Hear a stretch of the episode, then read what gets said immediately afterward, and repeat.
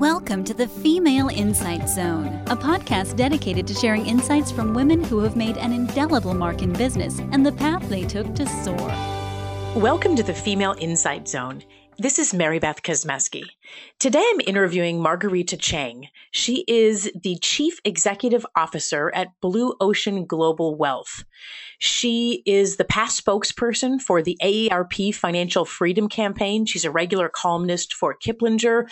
She is a C F P. She comes from Tokyo, which Japan, which she'll talk about. And I think it's just amazing that we have her on the show today. And I know we're going to learn so much. So welcome, Rita. Thank you so much for having me. So just to start off, I know that, you know, you're in the financial industry, but talk about, you're from Japan. How did you get from Japan to here? Talk about that sort of transition and, and what you sort of learned in that process. Sure. So I will talk about that. But before I talk about that, I think I need to bring the listener, just take a step back with the listeners. So my name is Marguerita Maria Cheng. You can refer to me as Rita. I am half Chinese. My dad is born in China and came to the U S by way of Taiwan. My mom is Irish and Czech. So how did I end up in Japan? So in college, I studied East Asian language and literature and finance. And I joke around. I say a little bit about myself. I have Confucian guilt from the motherland or fatherland and Irish Catholic guilt. So what did I do about it? I decided to see the world. So I applied for a scholarship to study abroad in Japan. And then I had the opportunity to work in my field. And I worked at Towa Securities at an, as an editor and translator of a newsletter for overseas investors. And the overseas investors were investors from the U S and Europe. And then I became an analyst. So that was my first job in finance. How many languages do you speak? Well, I mean, I English is my first language. Um, I grew up, so my grandmother would speak to me in Chinese. I'd always answer her in English. But I would say the languages that I speak the best would probably be um, Japanese and then conversational Indonesian, because my children's dad is from Indonesia. So how did you get from Japan, where you were working, to the United States, and talk about that transition and how that happened? Sure. So as I mentioned, I was an editor and translator for this newsletter um, for investors. And then I became an analyst. I became an analyst because I had the ability to understand financial statements and accounting, and I could read and write Japanese. My spoken Japanese has never been as strong as my written. But what's so interesting is for this job, the skills they really needed was someone who understood accounting and could read characters, kanji, and be able to make sure that the numbers made sense with the report and translate from Japanese into English. So that job was very um, fast-paced. I, I really enjoyed it. But there was something missing. It was a little bit transactional in nature. We didn't necessarily develop meaningful relationships with clients. At that time, I didn't know about the discipline of personal finance or financial planning. And so, you know, like all good things, um, my study and my work program came to an end. My boss was very happy with my performance, but, you know, the Asian economy started to slow down, and I came back to the U S to earn a second degree. And then I just lived life a little. I got married, had kids, um, worked very hard to help my husband pay off student loans, credit card debts, bought a house, had two babies. And I felt, wow, now I really know what personal finance is all about. Because when I was in my twenties, although I was seventeen going on to forty, I knew that perhaps older clients might think, okay, I know you're smart, but what do you know about retirement planning? You're in your twenties. So I felt like I had to, you know, learn more about living life and and family financial planning before I could transition to become a certified financial planner. It makes a lot of sense. I, I know that one of the quotes that you have, which I absolutely love, your mantra, if you will, is so many people spend their health to gain wealth and then have to spend their wealth to regain their health. And that's a quote from Uh, who is that a quote from? I think it's A J. Materi? Yes, yes, I believe that's right. So I can't take credit for that quote, but what I think is very important to me personally, looking at my strengths and my personality, it's no wonder that I discovered financial planning, because financial planning is intellectually stimulating, it's emotionally gratifying, um, it's, it's it's financially rewarding, and most importantly, um, there's positive impact on um, family, individuals, families, and, and society. So that mantra is very important to me, because I think that people need and want to have a reasonable amount of wealth. They want time to enjoy their wealth. They want to have good health, and they want to have um, community and friends, family, and loved ones. Hmm. So when when you are serving, you know, you you're serving families and individuals and all of that. Um, you know, you're you're working with them on certain things. But let's say that there's someone, and like our audience, that wants to get their financial life in order. They they want to get it cleaned up. They want to be on a better path. Besides coming in to see you, what, what would be the advice that you would give them to start getting the financial life in order? So first, I would tell them, don't be intimidated or overwhelmed. Um, personal finance and money in general can be intimidating and overwhelming. I tell people we start small. The first thing I would say is know your net worth. So you take your assets minus your liabilities, and then you'll have a number. And no matter what that number is, um, that is a starting point. So if you have student loans, maybe you don't have a positive net worth, you have something very special. That's your human capital. That's your intellectual capital. And that will help you build financial wealth. Um, so your net worth is really important. It's a starting point. The next thing I would say is look at your cash flow. Um, you have money coming in, and then you have money going out. So what is that number that's left over at the end of the month? The greater that number that you can commit to your financial goals, the faster you'll get there. But the most important thing is to start. And of course, you know, credit. What is your credit score? So I, I tell people that having those three things is a great place to start. But most importantly, make sure that, you know, you take the time to understand what's important to you. Not just values, but what do you like doing? How do you like to spend your money? Uh, I think that's very important. Many times it would be wrong for me when we're going through the expenses. I help clients categorize their expenses by core, fixed, or essential. Right? Those are things that you have no, I mean, you've got to pay them, right? So the other category I call lifestyle or variable. I don't call them discretionary, because for some people, what would appear to be discretionary for one person could be essential for another. Hmm.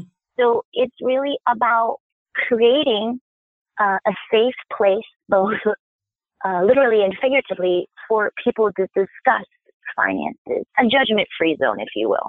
I think that's very important. I think that's critically important. And I think it's one of the biggest reasons that people don't go in to see a financial advisor, because they've got to share. I don't care how wealthy you are, you've made financial mistakes in your life. And so now you've got to go in and share it with somebody. And people would rather not do that. They'd, in some cases, rather go to the dentist. I mean, so how do you, um, do you share with people that this is a judgment-free zone when you come in and see us? I mean, I think that's a really critical point. I absolutely say that. I said, you are here for a reason. You've taken time out of your schedule to come here. Um, what's very interesting is I send a questionnaire for people. Uh, and I, this is exactly what I say. I said, you know, if you're interested in doing financial planning, um, for me to do a good job, I'm going to need, you know, your assets, your liabilities, your income, your expenses, well, insurance coverages. This can be kind of overwhelming, but for you to come to the meeting, you don't necessarily need every single thing, but this is like meant to facilitate the conversation and the dialogue. This is truly a judgment-free zone. This is your time. It's your time to get to know me. It's my time to get to know you. Um, I don't charge for the first hour, and I tell people it's not because I don't value my time. I really want this to be our time. We get to know one another. And the clock isn't ticking. You can have your questions answered. It's incredibly comforting for people. So even if people realize, you know what, maybe it's not a good fit, oh, or maybe the timing isn't right, I really want to create a positive experience for everybody who walks through the door, whether they decide to work with me or not, because many times I might be the first financial professional that someone has sat down with. It's important that that interaction be positive, like there's no shaming. Right, right, exactly. You know, here, here's something. I know that there's a lot of things that I hear that say that, you know, investing for women or strategies for women to invest. Do you think that women need their own strategies? They're that different than maybe the way men invest, or do they need different things? Uh, you know, I, I'd like to get your feedback on that. Sure. So I think, and this is just my opinion and my experience, so I do think that the conversation with women is different from men. I think at the end of the day, women very much want the same thing that men want. They want to build wealth. They want to reach their financial goals. I do think that that's the same. However, how we get there is different, and how it's packaged and delivered is different. Um, I, as I mentioned, I try to create a judgment-free zone. I try to create a safe zone. I tell people, and, and they know I mean it, and I'm sincere and authentic. I don't want to talk down to somebody. I don't want to talk over someone. Um, I want to speak to you in the language that resonates with you. So I think that women do, the, the conversation and the approach has to be different, because women have a lot going on. That's not to say men don't, but women are more relational, and they're thinking two, three, four, five steps ahead. So it's not that they can't make decisions. They are just more relational, and they're more risk aware. I don't necessarily say the word risk averse. They're more risk aware. Hmm. I love that, because I think that's really true. I've not heard it really described that way, but yes, a risk aware, always aware. And that can be a problem, right? I mean, that can stop us from doing things. Exactly. So it doesn't mean we're not going to do things because we're scared of the risk. It's just we're more mindful and more aware of the risk. Right. So a great example of this is sometimes you might say to a woman, you know, you need to increase your four oh one k contribution. Clearly she has the money. It's not that she doesn't want to do it, but she's thinking, well, if I increase my four oh one k contribution, I understand I could save more money for taxes, save more money on taxes, and save more money for retirement. I understand. However, like I might not be able to have as much money in my emergency fund, so am I still going to be okay? So this is an example of helping a, talking a client through that process to just say, hey, you need to save more money for retirement because you're not on track. It's probably not constructive. You need to talk through those steps and explain impact that one decision in one area of financial life could have in others. So there's not a lot of financial professionals that are females in any part of the financial industry, whether you're a trader or whether you're a financial planner, whether you're an agent, you know, just you take the entire financial industry and there's very few women. I, I you know, I hear numbers anywhere from thirteen percent to twenty percent of women, but it's such a wonderful, I believe it's such a wonderful, you know, industry for women to be in. How did you, I mean, do you ever talk to women about getting into this industry, or do you think that this is, I mean, do you think this is a great industry like I do for women? Oh, I absolutely think this is an amazing industry for women. Women are, that's not to say that we don't need men. We need more financial advisors uh, in our industry, particularly more women. This is an area, this is a profession that is growing. Um, just last week, I spoke at my university, University of Maryland, and um, it was Women Leading Women, and we talk about career paths. So I speak about that a lot. Um, how did I enter finance? Well, I was um, very strong in math. Like my quant skills were very good. Like I, I took engineering level math in college, um, and I was good at math and statistics. I didn't necessarily understand what business was, because at the time, and I think there's still this perception that business is cold and it's cutthroat. But then when I realized that business needs people with good analytic skills, that's how I became a finance major. And how I built my confidence is I had very good quantitative skills. Like I took classes in options in college. And when I entered this business, I might not have had sales training, but I was confident because I knew how to do time value money calculations on my H P twelve C. I could coach the guys in options. So that helped give me confidence. And clients could ask me a question. Uh, if I refinance, how much money can I save? I could do that on H P twelve C. Um, I could, and that, I, I could find mistakes in the financial planning software. So my technical skills helped me become more confident. And as it became more confident, I was more outgoing and I could prospect more. But I think women, sometimes it is true that we feel like we need to know all the answers. And sometimes we question our own confidence. And so what I talked about last week is at the time, I might not have appeared to be ostensibly confident because I didn't have the best sales skills, but clients had trust and confidence in me because I was thorough. I mean, I still am, but I'm talking about when I first entered uh, financial services. I was thorough. I was on point. I could answer their questions. If I didn't know the answer, I would say, you know what? I don't know the answer. I just want to research that and get back to you. So I'm one hundred percent certain. People really appreciated that uh, integrity and authenticity. Yeah, and I think when you talk about your quant skills, I mean, you have a background that uh, I think, and this is one of the things that I believe that women think that they have to be this quant expert and they have to be a math major or something to go into finance. And a lot of women don't have an interest in that. So what would you say to women who are not necessarily as quantitatively oriented like you are? Is this still a good industry for them? It absolutely is, because in fact, I've told clients, I happen to have a good background in quant, but that doesn't really matter. We can throw it out the window. What really matters is psychology and the ability to communicate with clients.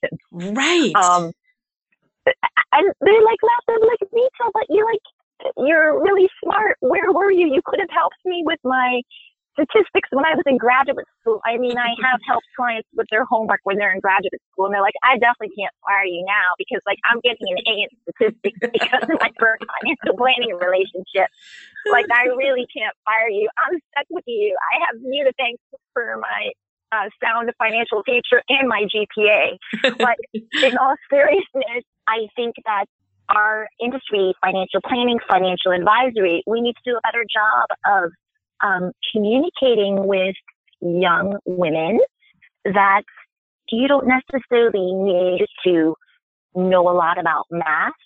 Um, it's about relationships. It's about communicating.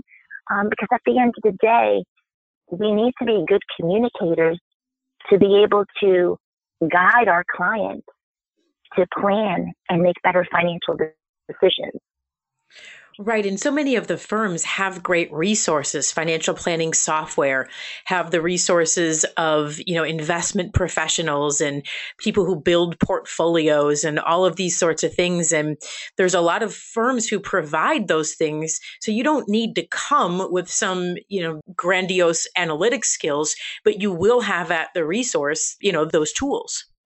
Absolutely. And I mean, I think being a good financial advisor, it is going to be, there's a trend of like, you know, robo-advice. I do believe that the wealth advisor, financial advisor, planner of the future will use technology to make him or her more efficient.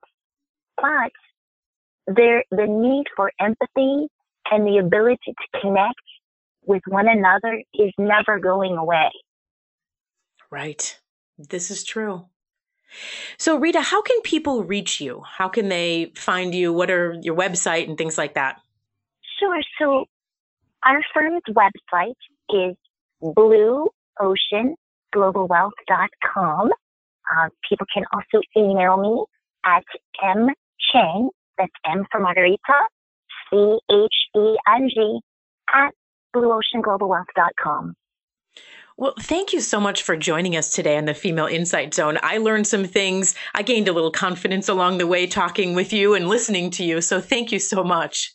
Thank you so much for the opportunity. Thanks for listening to the Female Insight Zone, a podcast dedicated to sharing insights from women who have made an indelible mark in business and the path they took to soar. This podcast is a part of the C-Suite Radio Network. For more top business podcasts, visit c suite radio dot com.